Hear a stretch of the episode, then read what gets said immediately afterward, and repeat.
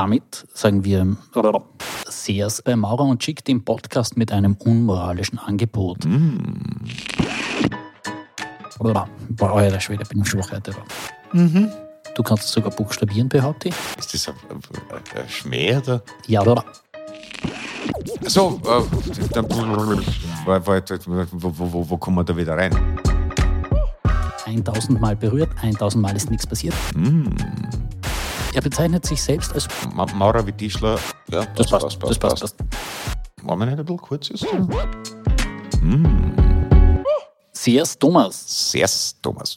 Und ein ganz, ganz herzliches Sehr's, liebe zuhörende Personen bei Maurer und Schick, dem Podcast mit einem unmoralischen Angebot. Sie wollen durch Nachrichten nicht mehr negativ getriggert werden, dann hören Sie einfach bei uns zu. Die Welt ist bei uns zwar auch schlecht, aber dafür haben wir den wunderbaren Satiriker und omnipräsenten Fernsehstar Thomas Maurer mit dabei und der macht es dann irgendwie wieder gut. Ja, und es kann schon sein, dass Sie dann auch was verpassen, äh, was wir nicht erwähnen. Also, aber wir selektieren sehr schon vor. Also Adelshochzeiten könnte sein, dass Sie äh, versäumen und vielleicht den einen oder anderen äh, Wechsel im, ähm, innerhalb eines Kabinetts. Aber so, no, so, sowas nicht mehr eigentlich. Ich, ich schließe es beinahe aus. Mein Name ist Thomas Schick, bin Mitglied der Chefredaktion der Kleinen Zeitung und deswegen stehe ich irgendwie per se für Nachrichten. Ja, mein Name ist Thomas Maurer. Ich habe nichts Vernünftiges gelernt und äh, bin deswegen äh, auf einer Kabarettbühne verelendet und werde jetzt von der Kleinen Zeitung als Sozialprojekt äh, mitgepflegt. Oi, oi, oi, oi, was ist denn da los? Ich bin auf einen Fall gestoßen, Thomas, den müssen wir einfach nachbesprechen, denn der ist alles, was die Welt zu bieten hat. Er ist Soap Opera, er ist Philosophikum, er ist eine hochpolitische Barte und dann obendrein auch noch ein Kriminalfall. Mm. Ja. Der Schlagersänger Florian Silbereisen hat in einer Sendung des MDR unlängst den Schlager 1000 Mal berührt, 1000 Mal ist nichts passiert gesungen. DJ Play That Song.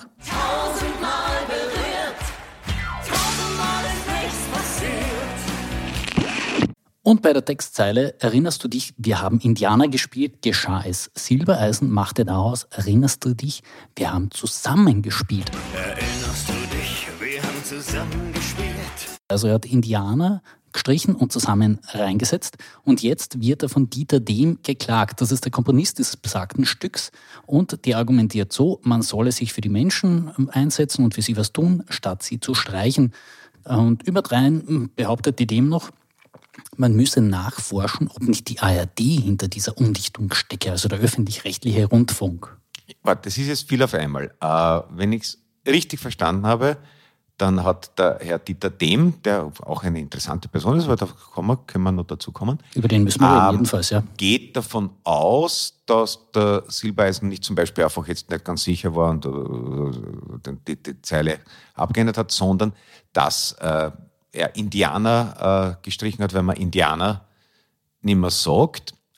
Und man soll aber den Menschen helfen. Also er geht offenbar davon aus, dass es also der indigenen Bevölkerung, der indigenen Bevölkerung ja. äh, des amerikanischen Kontinents, also eigentlich von ganz unten Falls bis sie ganz diese oben, Art von also, Indianer gespielt hätten. Ne? Äh, dass denen geholfen ist, indem im Schlager tausendmal berührt äh, Indianer vorkommt. Das weiß nicht, vielleicht gibt es eine AKM-Abrechnung. Also ich nehme an, dass das Wort Indianer irgendwo bei einem halben Prozent der Gesamttextmenge ausmacht. Vielleicht hat eine geheime Vereinbarung oder macht es nur aus Gewissen, dass äh, jeweils 0,5 Prozent seines Texter-Honorars, äh, urheberrechtsmäßig bezogen, an Hilfsprojekte diverser Indigener von Alaska bis ganz unten runter an die äh, Spitze von Chile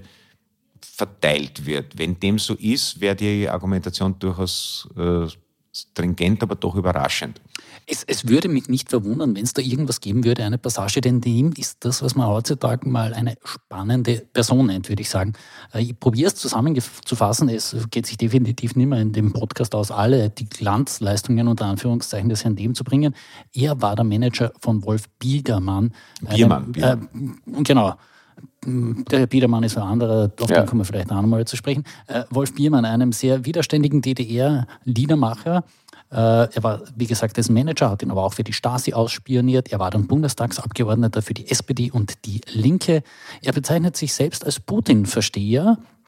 Und als er ein Abgeordneter im Deutschen Bundestag war, gab es einen Mann, der seine Internetseite gewartet hat. Das war der ehemalige RAF-Terrorist Christian Klar. Für jene, die es nicht ganz genau wissen, der hat neun Menschen umgebracht und war deswegen natürlich auch relativ lange im Gefängnis. Äh, andere Episode von dem, er hat sich mit Sputnik, also dem russischen Covid-Vakzin, impfen lassen und das natürlich vor den Medien. Und ja, da sind wir noch immer noch nicht fertig, weil ich beende jetzt mal, weil ich merke, diese Person fasziniert dich und mich einfach und wir müssen jetzt dazu weiterreden. Ja, das ist ein, ein, ein äh, eine schillernde Person in dem Sinn, wie er auch eine Regenpfütze vor einer Autowerkstatt schimmert, weil halt viel Altöl äh, aufgeschwappt wird. Ähm, ja, das ist alles, das ist ähm, ein, ein, eine, eine faszinierende Biografie, also vor allem, dass du jemanden managst und gleichzeitig ausspielen ist, andererseits praktisch. Ja, also weil wenn, wenn äh, Dieter Dem einen äh, Obst- und Gemüseladen an einem äh, Berliner U-Bahnhof betrieben hätte, hätte er sich schwer dann äh, den Wolf Biermann auszuspionieren, außer der kommt hier und da mal auf eine Banane. Ähm, ich meine, den, den, den Christian Klar soll, soll sein, rechtsstaatlich, kann man unter Resozialisierung fallen lassen. Er wurde auch von Klaus Beimann beschäftigt, also. Ah ja, na, also, wobei der hat, glaube ich, irgendein ein, ein, ein langes äh, Bereue- äh, und, und äh, Aufarbeitungsbuch geschrieben. Also lassen wir das einmal unter äh, Wiedereingliederung äh, in die Gesellschaft ähm, gelten. Aber das mit den Indianern, ich bin nämlich nach wie vor... Äh, die faszinierende Indianer ich bin, ich jetzt bin, noch. Ich bin ein bisschen fasziniert. Vielleicht hat er auch russisches Vakzin für irgendwelche äh, Reservate geschafft. Ich weiß auch gar nicht, ob, ob eben, wie gesagt, das, was ich so mitkriege aus den Vereinigten Staaten, sind ja ganz viele von den First Nation People, wann ist es, glaube ich, so äh, sage, eher First Nation People im Selbstverständnis, als Indianer. Also ich glaube, es gibt bei den äh, First Nation Leuten im Umgang untereinander wird sozusagen das I-Wort, glaube ich, ungefähr so gebraucht wie das N-Wort im Hip-Hop. Also wir dürfen, wehe, du sagst das. Also ich weiß jetzt nicht, ob Dieter dem First Nation dem genug ist, um das Wort äh, sozusagen jetzt im direkten Austausch mit First Nation Leuten zu verwenden. Vielleicht kriegt er da auch Watschen und vielleicht tät ihm das gar nicht schlecht. Ja, er ist jedenfalls ein Vertreter der klassischen Hufeisentheorie, wonach, wenn du irgendwo ganz links anfängst, dann irgendwann wieder ganz rechts starten kannst äh, oder enden kannst. Oder wie ja, ich, ich, ich, war immer geneigt, die für ein bisschen sehr simplifizierend und äh, ein bisschen blöd zu halten, aber dann poppen immer wieder so Einzelexemplare auf, wo man sich denkt, hm, naja, äh, da lässt sich jetzt schwer, der, die Existenz dieser Person lässt sich schwer wegdiskutieren. Aber äh, grundsätzlich ist es äh, schon ganz interessant, eben, dass ein Ex-SEDler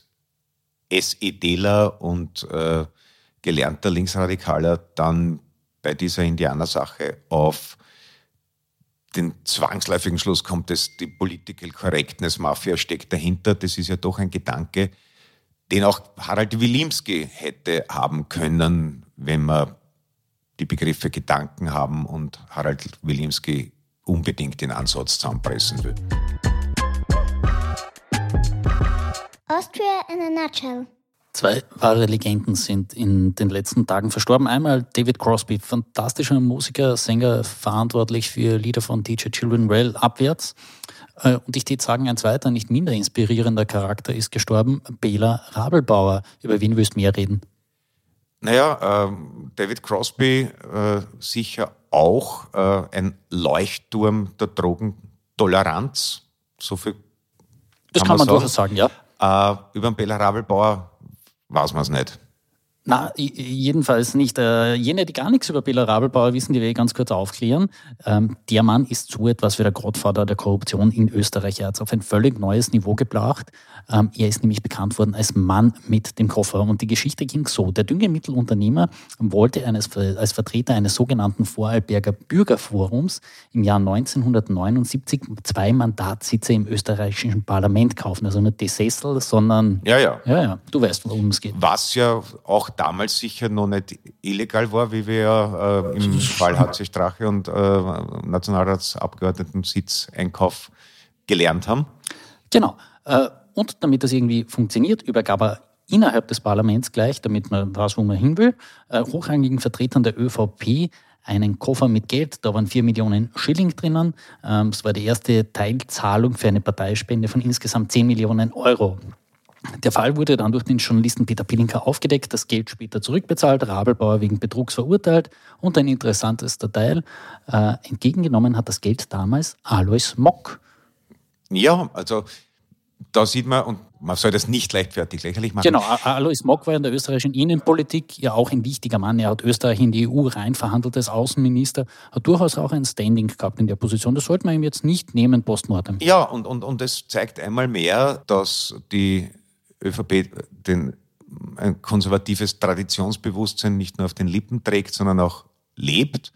Äh, vielleicht war es auch eine späte Verbeugung an den Sachverhalt Rabelbauer, dass man das alles Mock-Institut eben nach dem Empfänger dieser Spende benannt hat, einfach um zu zeigen, man, man, man lebt nicht nur für den Tag und für die nächste Nationalratswahl, sondern man, man lebt gewisse Parteiprinzipien generationenübergreifend. Das müsst ihr erfunden haben. Der Quatsch kann ja eigentlich nicht wahr sein. Und es gibt auch noch gute Nachrichten, zumindest für jene, die sich eine Yacht leisten können. Die EU hat sich auf eine Ausweitung des Emissionshandels verständigt. Auch der Schiffverkehr wird künftig einbezogen. Allerdings nur der gewerbliche Schiffverkehr, jene üppigen Yachten, die noch immer noch mit 500 oder 1000 Liter Treibstoff am Tag durch die Mittelmeere und Weltmeere duckern, die sind von diesem Regulatorium nicht erfasst. Zu viel Aufwand für die Administration heißt es in der EU. Mhm.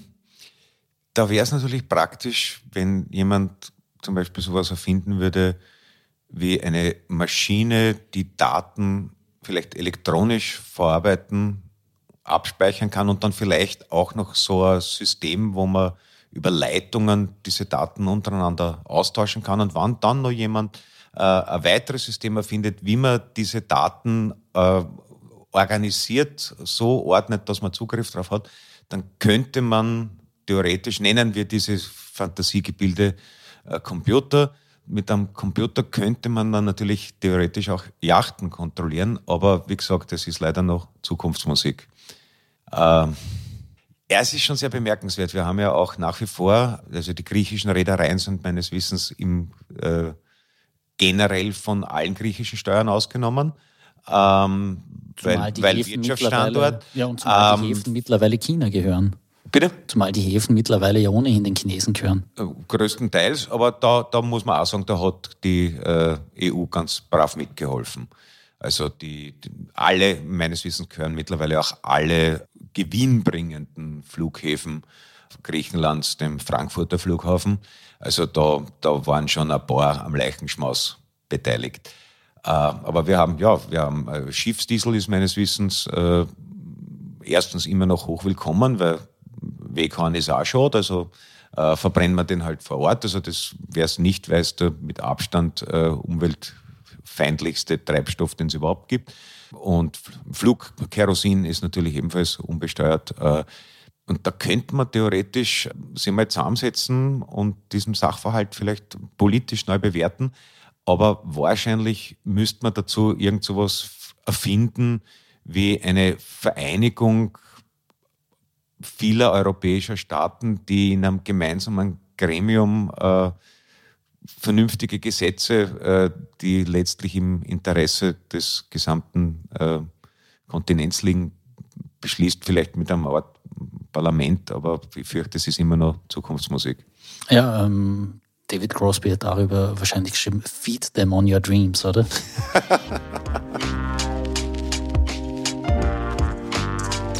Na, endlich eine Nachricht mit einer Frau. Aber was für eine? Am Sonntag wird in Niederösterreich ein neuer Landtag gewählt. Und wir haben ja schon ein, zwei, drei, viermal vielleicht sogar in diesem Podcast darüber gesprochen. Aber es zeichnet sich jetzt tatsächlich ab, dass es da Dinge geschehen könnten, die die Welt äh, ja, verändern. Also die ÖVP könnte unter 40 Prozent fallen, die FPÖ könnte zweitstärkste Partei werden vor der SPÖ. Ähm, ich persönlich gestehe jetzt, mich stimmen Wahltage immer ein bisschen traurig, weil mir über die Zeit des Wahlkampfs die Kandidatinnen und Kandidaten ein bisschen ans Herz wachsen. Wer ist denn dir jetzt aus dem niederösterreichischen Wahlkampf heraus schon so richtig, richtig ans Herz gewachsen? Ja, also ich denke, wenn nach dem Franz Schnabel wer anderer kommt, dann ist es ein bisschen wie wenn an einer der Kasperlbühnen, die nicht vom ORF gecovert werden, äh, aus Altersgründen der Kasperl einen neuen Schädel kriegt, der ein bisschen anders ausschaut. Also ich, ich, glaube, der Verlustschmerz wird sich sogar innerhalb der niederösterreichischen Sozialdemokratie in engen Grenzen halten. Äh, an und für sich, ich habe eher, also gerade zu Niederösterreich-Wahlterminen immer eher äh, insofern positives Gefühl gehabt, weil der absolut eskalierende Unsinn äh, an Forderungen und äh, populistischem Geplärr in den Monaten davor, danach immer ein bisschen wieder abgeebbt ist und sich auf ein normales Blödsinnsniveau reduziert hat. Nein, findest du nicht? Ja, gut, ich wollte jetzt die These nur einmal mit einer Frage einfach unterlegen. Glaubst du tatsächlich, dass ab Montag die österreichische Außenpolitik jetzt nicht mehr nur von irgendwelchen Reifeisentürmen äh, gesteuert werden könnte? Das nicht, aber zumindest äh, äh, sinnlose Ausflüge zu irgendwelchen Grenzzäunen würden vielleicht wieder auf ein vernünftiges Maß äh, zurückgeschnitten äh, und man müsste sich nicht schon in der Früh beim Kaffee äh, irgendwelcher äh, masochistisch-patriotischer Schmerzattacken erwehren. Aber ich fürchte, nach dieser Wahl wird es eben anders sein, weil nachdem äh, nachdem ja die Wahlstrategien waren ja interessant, also die ÖVP hat eigentlich äh, eine Mischung gemacht aus erstens der Gleichsetzung von Niederösterreich und der ÖVP, äh, was es wahrscheinlich für viele Niederösterreicher auch keine neue Botschaft war. Und gleichzeitig aber eigentlich einen paar harten FPÖ-Wahlkampf gemacht, was die FPÖ, glaube ich, ganz dankbar zur Kenntnis genommen hat. Und nachdem die Erfahrung mit äh, der österreichischen Umgang vor allem mit, mit der FPÖ durch die ehemaligen Großparteien, beweist, dass äh, more of the same eigentlich immer das Zauberrezept ist. Also wenn man diesmal gegen die Rechtspopulisten verloren hat, weil man selber rechtspopulistische Themen aufgehängt hat, dann kann das nur daran liegen, dass man nicht rechtspopulistisch genug ist und man nimmt sich dann vor, dass man in Zukunft die Rechten rechtsaußen äh, überholt. Das hat auch die SPÖ eine Zeit lang äh, sehr begeistert versucht. Und ab welcher Größenordnung von Mandatsverlusten da irgendwann der Verdacht aufkommen könnte, ob das an unserer Strategie liegt, das ist bisher, glaube ich, in Österreich immer noch nicht ausgelotet.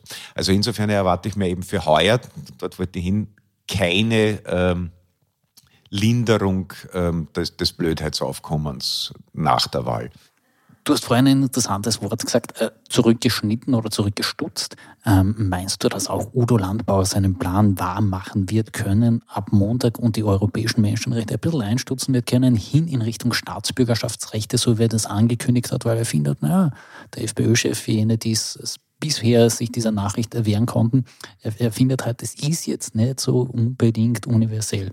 Ich bin mir nicht sicher, ob es dann beim Unterschied mit den Staatsbürgerrechten bleiben wird oder ob nicht dem Herrn Landbauer letztlich doch noch eine demokratische Hürde vorschwebt, die von Ausnahmen wie ihm abgesehen dann tendenziell Leuten, die ausschauen wie er, aber sich eine österreichische Staatsbürgerschaft zugelegt haben, ob man die nicht vielleicht doch auch ein bisschen in der Ausübung äh, dieser leichtfertig vergebenen Rechte einschränken sollte. Könnte man vorstellen, weil irgendwo muss sich ja diese politische Linie hinentwickeln. Damit sage ich danke, lieber Thomas, für diese unglaublich bereichernden Einschätzungen der so wichtigen Nachrichten in dieser Woche. Ich meine, wir haben Schlager besprochen, wir haben tote Korruptionisten besprochen. Was haben wir noch geredet? Äh, Hippie-Ikonen Ja. Äh, oder eine Hippie-Ikone. Und Udo Landbauer. Da fällt, das, nur weil ich es heute noch gelesen habe, äh, weil ja das auch eines der Kernanliegen der Freiheitlichen ist, dass man endlich die Waffengesetze liberalisiert. Ich habe heute doch erstaunliche äh, Zahl gelesen, dass in den, im letzten Jahr, also seit Anfang Jänner äh, 22 bis jetzt, es in den Vereinigten Staaten respektable 600 Schusswaffenmassaker gegeben hat. Das sind zwar die Wochen. Also bin neugierig, ob wir uns da auch mit ein bisschen Glück, wenn der Landestrend in einen Bundestrend umschlagt, äh, ist vielleicht auch bei uns irgendwann das Zeitunglesen ein bisschen aufregender. Genau, äh, aufregend ist es trotzdem schon und falls Sie hinter dem Plus-Content der kleinen Zeitung blicken wollen, schauen Sie in die Shownotes, dort gibt es einen Link, da können Sie dann mit dem Gutscheincode, Achtung jetzt mitschreiben, Maurer, mhm. du kannst es sogar buchstabieren, behaupte ich. Äh, ja, Maurer wie Tischler, aber äh, M-A-U-R-E-R. -E Genau, mit diesem Gutschein können Sie vier Wochen lang das Plus-Angebot der kleinen Zeitung lesen und sich dann vertiefen, definitiv auch am Sonntag, wenn wir über die Wahl in Niederösterreich berichten werden. Einstweilen sagen wir zwar nichts, sondern wir lassen uns wie jede Woche mit charmanten Tonlagen verabschieden. Tschüss und Schleim.